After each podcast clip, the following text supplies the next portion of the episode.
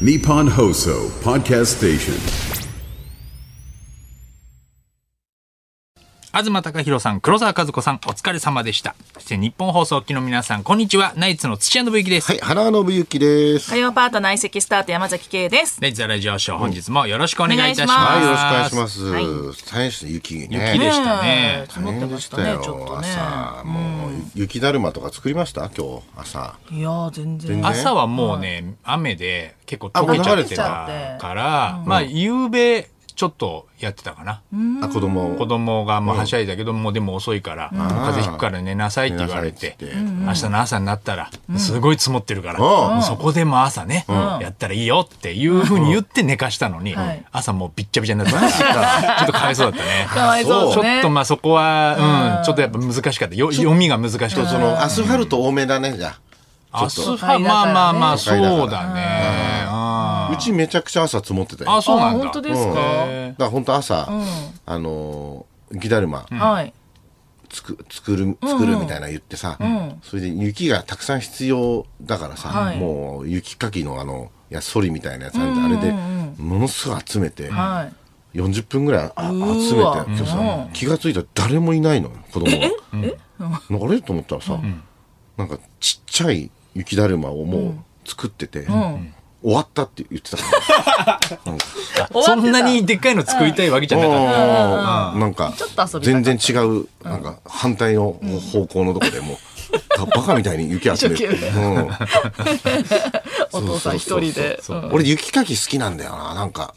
たまにまあたまにしかやんないからまあだけどまあねうんなんか気持ちいいんだよねあれバサッとかさでもなんか、あんまり綺麗に撮れないよね。取れないなんかあの、汚くななるうんあの何道道路のアスファルトがさ、なんかこう、まあ、要はどでこぼこじゃん。そうそうそうそう。その、なんか、あ間に詰まった氷みたいな感じになったやつまで、本当は剥がしたいんだけど、それを取るのがなかなかできないから、なんかあんまスッキリしなわいんだかよるね。。なんかつ土みたいなやつが混ざったりとか。はいそうそうそうそう。うんすなんかあんのなんかこう車の上に乗ってる雪を下ろすのはいはいはがいあー俺まあ好きだかそれはねら。あれスルッと綺麗な雪ですし、うね。んあ取れね、ドッポッと落ちるじゃん。はい。だから、ほ他の人もやろうかなと思ったんだけど、ちょっとやめて いてや、それはやめた方がいいですそれはやめた方よ。がいい傷つけたらあれだから。 そうだよね。うんはい。知り合いの人とかもいるから、やってあげようかなと思ったんだけど、それやめたけど。その人も楽しみにしてるかもしれないそでうすだかねら。。よし、今日は明日起きたらあの雪をそうっねて、。 で、あ朝開けたら、あ、ないっつっないてって。楽しみにしてた。誰かが。ケイちゃんの家の近くは積もってましたか雪。今日は全然、まあ、あの、まあ、ああそうの、人が歩くところはちょっとある程度綺麗になってました、もうすでに。でも昨日は結構積もってるっぽかったですけどね。うん。す全然ごい降ってたもんね大丈夫です夜すごかったです、雷とね。そうだから8いよな雷時ぐらいに俺収録終わってはい出たらもう車が真っ白になってて、んでうんももうか風の向きなのかななんか運転席側の方だけ真っ白に、いそうやー、ちょっと怖かったでしょ、帰だりからまあ、んドアは開いたけど、んと閉めたらもうその何あの運転席側のあのドアの何その窓がはいはいはい真っ白になっていたかや、ら、怖い怖い怖い。これを、この雪を落とそうと思って、中から、まあ、窓開けて、こう、押し押し出してうんうんうん出そうと思ったら、窓開けた瞬間全部中に入いってた。やー、最 悪。そうだよ、こう車の、なんかあの、まあ、 横の、構造上、よく考えた横のら。構造上、斜めになってんだよ。そうなんだよね。絶対こっちに来るんだよね。最悪じゃん。最悪で、。そのもう全部一回止めてさ、中に、うもうわー靴の中とかに入ったもう、あの、雪出してや、だやだ。で、その後なんか、あの、今から彼に電話したら、なんか息子が、ちょっと塾にまだいるから、ちょっと乗せてってあげて、うんうんって言うから迎え行ってってそれで乗せてさ、で、息子が後ろ乗って、で、後ろの、俺の助手、あの、運転席の後ろの窓が真っ白になってるの気づいたのか、息子もそれ、うんって開けちゃって、全部、全部入ってきちゃって。うんそう、なんで、外からやればいいのにうん先にね。親子だなと思 って。親子でバカだなと思ってね。同じ過ちしちゃったやけっぱど。親子3代でね、 大丈夫大丈夫ですかね。大丈夫ですかねちょっと喉。ねえちょっとここのとこずっと、ねえちょっと咳がこの止まんないから、そうですよね。そう、ちょっとやっぱね、冬場ね、乾燥する本じ当ゃん今日病院行こうと思ってたからさ、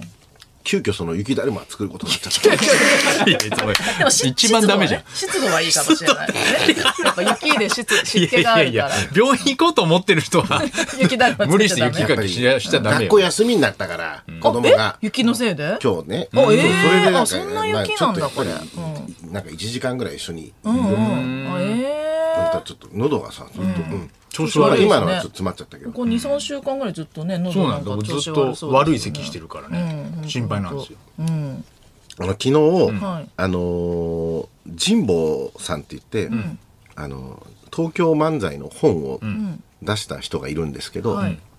そのせ人と高田先生と僕で、週刊ポストの,、あの3人なんて定談っていうの3人でやるやつあんじゃん、取材だったんだけど、はいその神保さんっていう人が、まだ28歳なんですよ。へで子供の頃に、はい NHK とかの「笑いが一番」とか、はあああいう演芸番組を見て、んもう本当に演芸が好きになって、うんそれで大神楽はのあ芸人になろうって思ったこともあったんだけど、へまあちょっとやっぱり出役よりも調べるのが好きで、っていうのでもうものすごい調べて、はいでこ本を出して、その人との対談だったんだけど、はいもう本当にすごいの全部頭に入ってて、もう笑っちゃうぐらいだって、全部あれだよ生まれる前の話だからね、28歳だから、はいそれで東京漫才の歴史みたいな本を出してさはいこんな分厚いんだよ、俺もなんとなくその対談があるから読んで,、はいで最後ナイツが出てくるんだけど、あの3行しか書いてないのもうその前のボリュームが多多すぎちゃって、そのぐらいの人がいてさ本当に高田先生も知らないような情報を、あの人すごいね。すっごいもう100年ぐらい前からの歴史を全部調べて全部載調べてせるんですすね。ごいですねあの人は。だから俺もプロ野球好きだから、はいプロ野球の記録とか、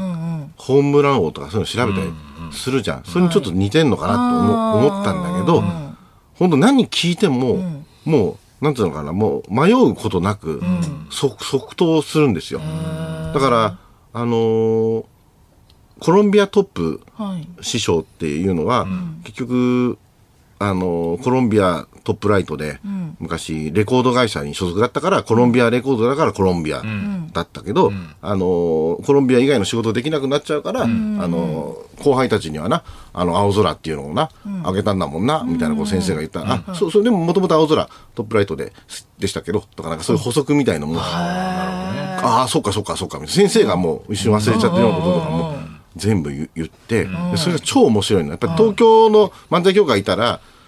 あの帝豪って何だろうと思うでしょはいはいはいだから内海恵子って何なの、はいって思ってたから、で内海突破師匠っていう師匠がいて、で内海突破師匠っていうのはすごかったらしいのね、でその神保さんが言うには、あのこの内海突破っていうのはもう天下取りましたみたいなこと言うんだけど、昨日対談の中に天下取った人が20人ぐらい出てきたんだけど長いから、歴史が長いから、それぞれの時代の天下うん、この大空ヒット、この大空ヒットも天下取りましたけど、とかって言うんだけど、そ何を持の、って天下で、わかんないんだけわ どか、んそないの内海トッパーさんっていう人が、すごかったらしいのね。でその内海トッパーに憧れて、えー、恵子よしえも、なんか勝手に内海っていうのをつくつけちゃったんだって、憧れすぎて。ああ、それ入門したわけじゃないんだ何。もしたわけじゃない、それで、トッパー師匠が初めはなんだよ、勝手につけんなよって感じだったらしいんだけど、稽古よしえでどんどんどんどんこう賞を取っていったら最後、もう俺の弟子だよっていう、なんか認めてくれて、それでなんか内海稽古よしえがもうより、はあのう有名になったんですよ、とかさそういうの全部なんで知ってんですかみたいな、全部なんか取材して話したって言ってさ、面白くてさ。いすごいですね大空幽閉香りとかさ、この大空っているじゃん大きい空って、でこの大空っていうのは大空ヒ,、ヒットますみっていう人がもともといてみたいな話してさ、でもう一個あの大瀬ってあるんですよ大きいに瀬戸内海の大瀬、で大瀬夢二歌寺師匠って我々もお世話になったからね、はいでこの大瀬夢二歌寺でなんで大瀬って言うんですかって言ったら「あ大瀬夢二師匠の師匠が、大瀬忍小路ですよね」とかって言うから、もうちょっと。もうついてきてわかんないですけど。あ、あ知らないですか東北弁ならめ、な、なまりでおなじみだった忍師匠かとかって言うんだけど、全然ちょっとわかんないですね。その、お大瀬忍小路が、大空ヒットの人のとこに、あの、やっぱり当時大空ってつけると、みんな仕事が増えたから、大空つけていいですかって言ったら、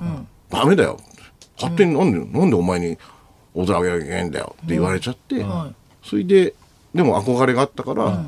あの、なんかその、お大瀬って言って、大きいだけはもらってもらってであの「背」っていうのはなんかこう当て字みたいので、なんか仰せするみたいな言葉があるらしはあくはあはあはあて、そこから取って、つけたんですよとかさ、そういうの全部説明してくれてさ、もう俺ずっと知らないから超楽しかった。高田先生とさ、3人で対談じゃん。高田先生ってさ、めちゃくちゃ喋るじゃん。めちゃくちゃ喋る。高田先生がもうずーっとこう喋るじゃん。もう誰とはい対談してても。うんその時はもう聞いてんの、高田先生がもうやっぱり神保さんの話を。あ、神保さんの話。神保さんもめちゃくちゃ喋んの、やっぱり。め、神保さんはでも、言われたら全部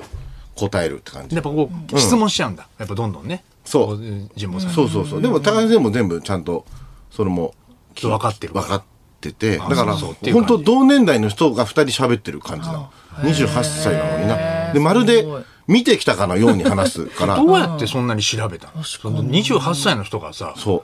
う。あの本ー当あの分厚いあれを、どうやって調べて、どこで調べるのか、出てこないでしょ、そんな資料なんかやっぱ家族にインタビューして、あええ家族が持ってる資料と、あと当時の新聞とか、ああいうファイルとか、で、残ってんだよね。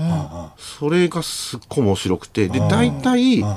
えっと、結局、東京漫才の歴史を作った人っていうのはこの人でっていう人が、な誰かちょっと忘れちゃったんだけど、いて、でその人から、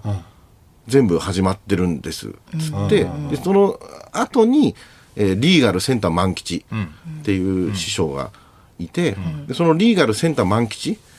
ていう人がとにかくすごくて、でリーガル万吉さんっていう人が漫才協会の初代の会長なんだけど、このリーガル万吉さんがやっぱすごかったらしいんだよね。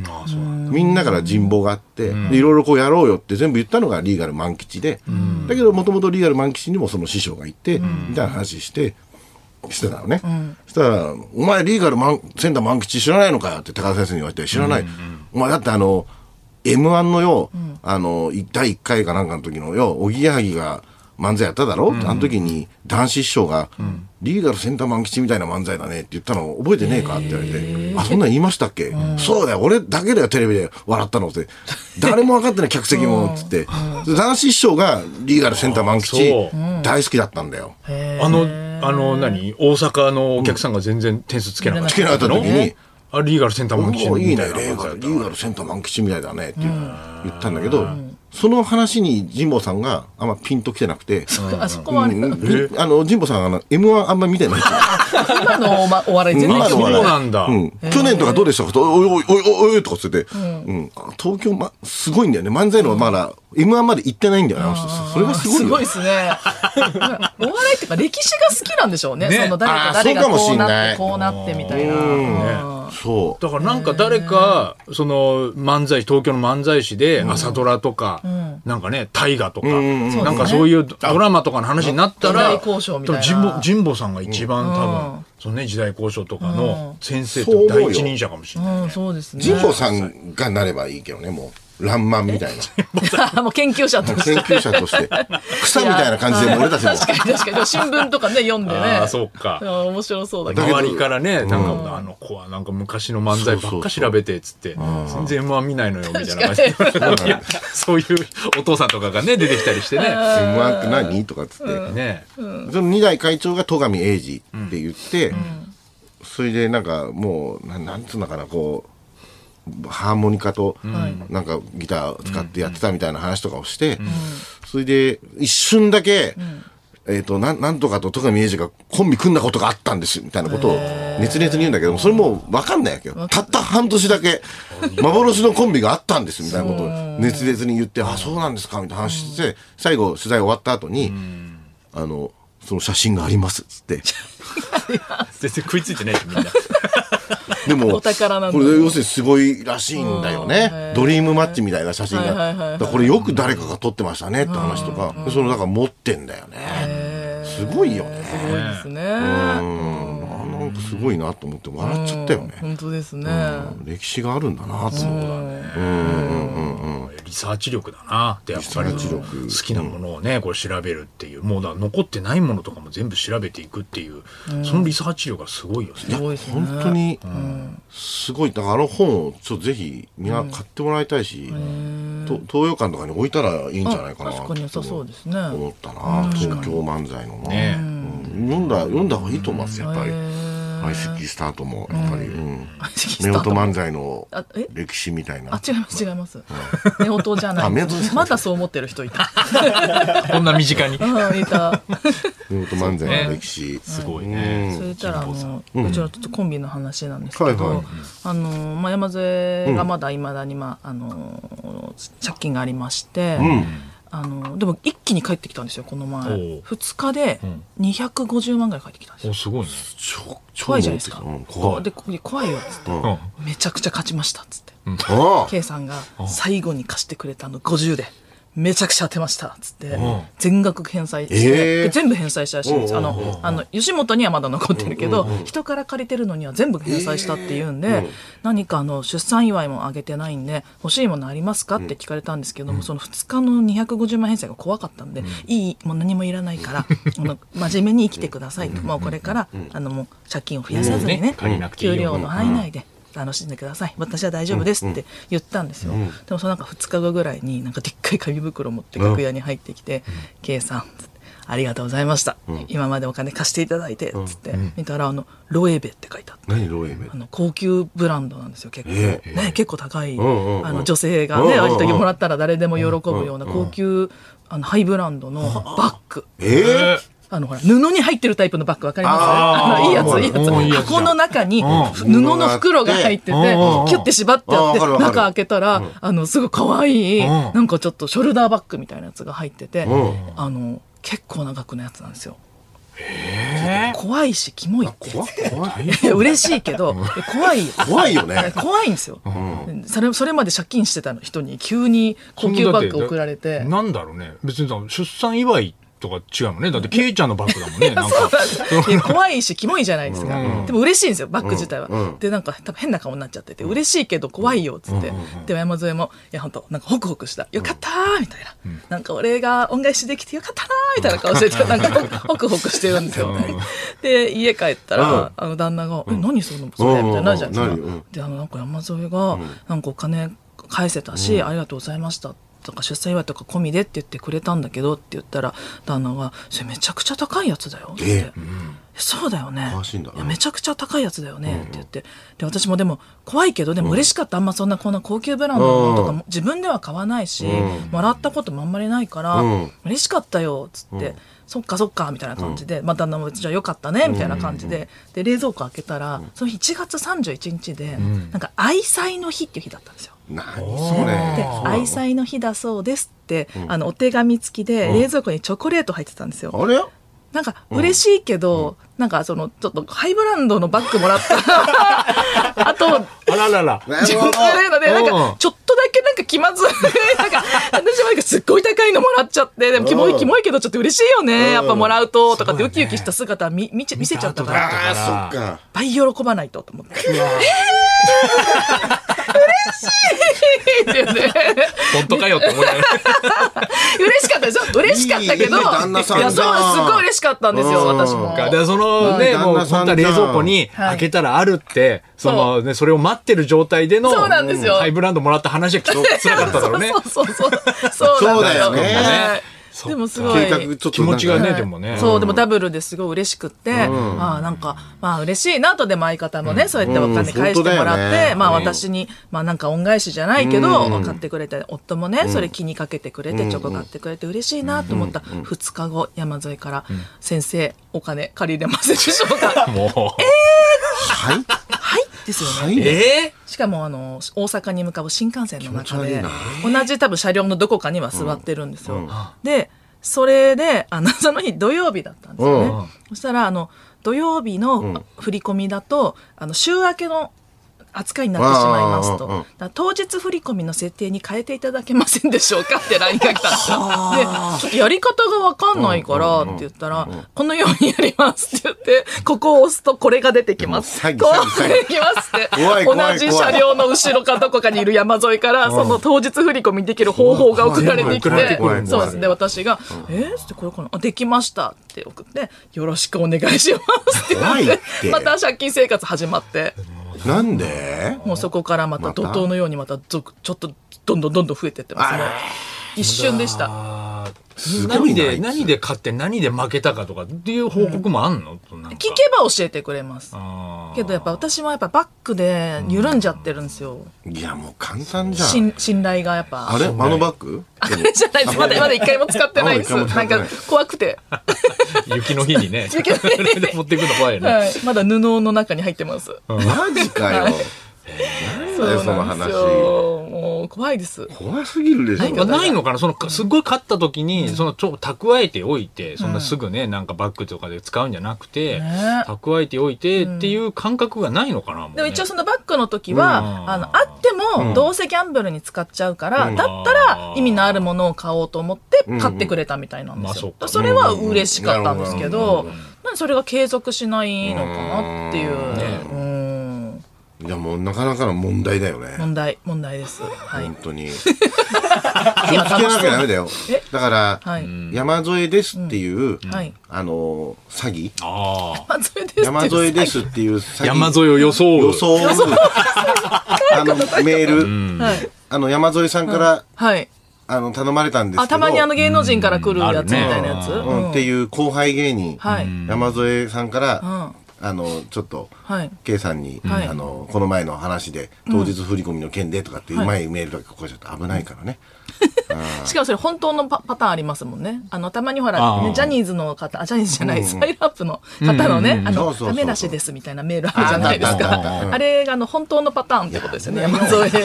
本当のパターン山添山です。沿いから来るからね、実際に。で、借金してるからね、それでね。そうなんだよねそうだいや、ね。本で当ああいうのってさ、俺も一回だけしかないんだけど、桂竹丸師匠って師匠にねあーまあ、ラジオで話したかもしれない乗っ取られてさ、なんか、ラインね、ライン乗っ取られでて。急に LINE でさ、竹丸師匠からさ、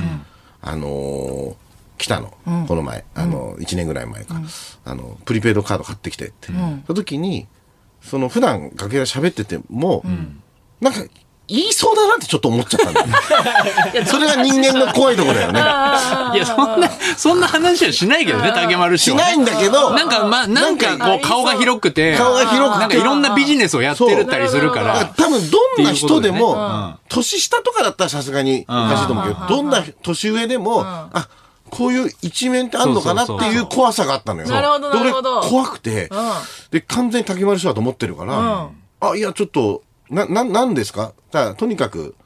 あの、これを買ってきてください、みたいになったから、あ、くださいとかって口調がもう完全に、あ竹丸師匠の口調になってて、ああ、そういうこともありますうんうんね。あの、そうういうのいいから、うん、買ってきてくださいってあ言いそうだから、竹丸師匠。ああ、じゃあ、そう、そうっすか。何を買えばいいですかあの、これ、これみたいな感じで来て、あれって思って、で、一回弟子に確認しようと思って、弟子に電話したら、あ、乗っ取られてます。うんあ、そっか、危ねえってなったけど、あれは本当に怖いよ。確かにそういうこともありますもんね、多分。あるあるちょ。っとでも、そのね、詐欺師とやりとりしたっていうのが怖いよね。怖いよ。俺、俺もうだから、あ怖いれよ、それなんか、弟子と間違えてませんかみたいなことを送ったんだよ。そしたら、間違いじゃないです。おくお買ってきてくださいって、なんか強めに来たから、あれおかしいなと思って、俺も、それで気づいたんだけど、それこそだってはすごい向こうがすごい知能があったら弟子あ弟子がいるんだこの人ってもう一個違そこう、でねあー違じゃうあ言い方できるようになるかもし情れない報を得て弟。子にも言ったけど力士か。力士か。力士か何 かだって弟子ですぐまあまあまあまあ力士 まあ可能性はありますけ力どね士か、うん落語家かとかってそこでね、絞られるから、そういうこっち怖のい怖情報が向こうに渡ってるんだっていうのも怖いし、やり取りしたっていうね。本当だよね。そうですよね僕何々ですけどとかって言っちゃっても怖いし。怖いよね。俺、あの、9次元にね、っていう番組やってんだけど、きびたきびおさんっているのよはい。そのレギュ炎ラーので。ストップウォッチャー炎のストップウォッチャーってはねい。打球速度とかのほストップウォッチ測る人がもうずっと何年も前なの。で、連絡先は知ってんだけど、なんか LINE は多分、あの、交換してなかったのか、ぼ僕は LINE に入ってたんだけど、キビタさんに。で、ちょっとそのキビタさんに、ちょっと、あの、いろいろちょっと、あの、聞きたいことがあったから、あの、電話したんだけど、はい LINE 出なかったの。そしたら、あの、X かなんかの、あの、DM みたいので、キビタさんからさっき、あの、花輪さんから着信があったんですけど、ほ本人でしょうか。これは詐欺、詐欺の可能性もありますので、一応、怖いですので、って連絡来たんだけど、あ、そういうふうに思う人いるんだなって思ったんで、そう乗だねっ取られて、でも電話しただけだけどね。確かに。うん、でもなんか、まあまあまあまあ。普段かかってこないから、あー急に電話来るとちちょょっっとと怖いのかなうんうん。なんだろうとは出思ますてねいいかなって。ちょっと迷うかもしれない、普段電話とかねそうしない人だと急に、そう思うんだと思って。そうそうそうでそうも。それぐらいの心持ちでいた方がいいんですかね。なんか嫌だけもうちょどっと。ね、今はそうかもしれないねそれぐらいのもうちょっと疑ってかかってないとうだよね騙されちゃう世の中かもしれない非通知とかの電話怖いもんね。怖いです。非通知はもう出ないです。出ないよね。出ないです。はい。うん。ででもたまになんかあるじゃんこ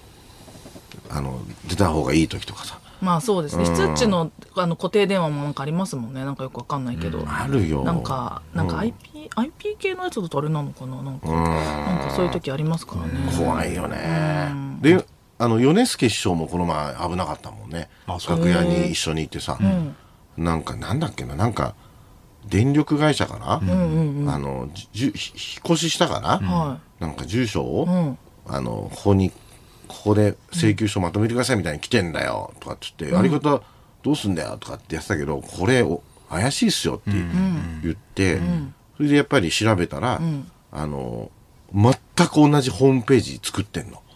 詐欺が今そうなんですよね。でそれはあのだからそこの会社のホームページ見たら、ああのこんなメールを送ることはありませんって書いてあったから米助師匠それやめた方がいいであすなるよほどねって言う言ったんだけど、うんそれはでもわかんないそのでもホームページも、まあ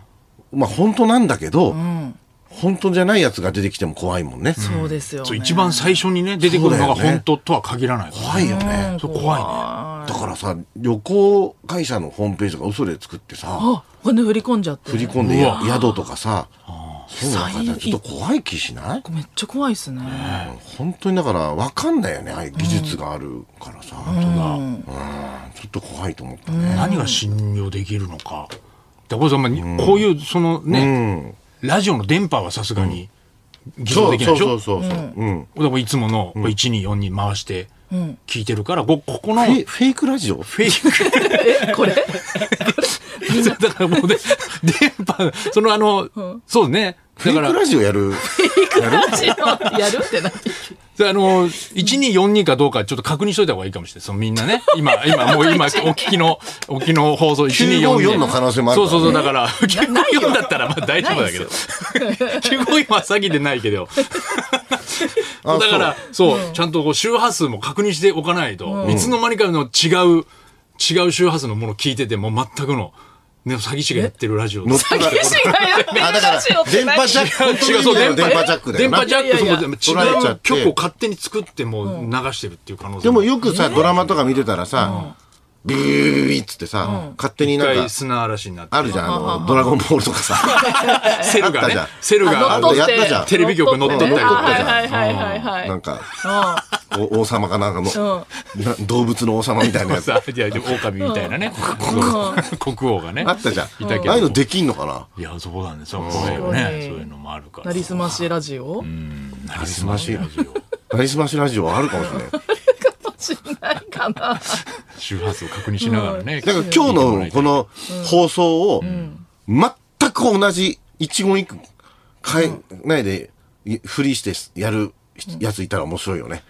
面白いけど意図がわかんないそんな意図が何のためにやるそれ は。いや何のためでもないけど何のためでもないのためで。一番怖いやだから、要する に YouTube とかにん、えーナイツラジオショー何月何日放送、切り抜き、みたいなあげ、はいはいはいはいあげちゃったら、実はう、そっくりさんがやってたやつだみたいなさ。それ気づかずに聞いたうん聞いてら、最後まで聞いたらすごいね。聞いたらすごいよもう完全に再現して、もうモノマネ芸人だけでやってるとモかノマね。ネ芸人だけでやってるとかあーそれはすごいですけどね、うんすごいけどちょっと意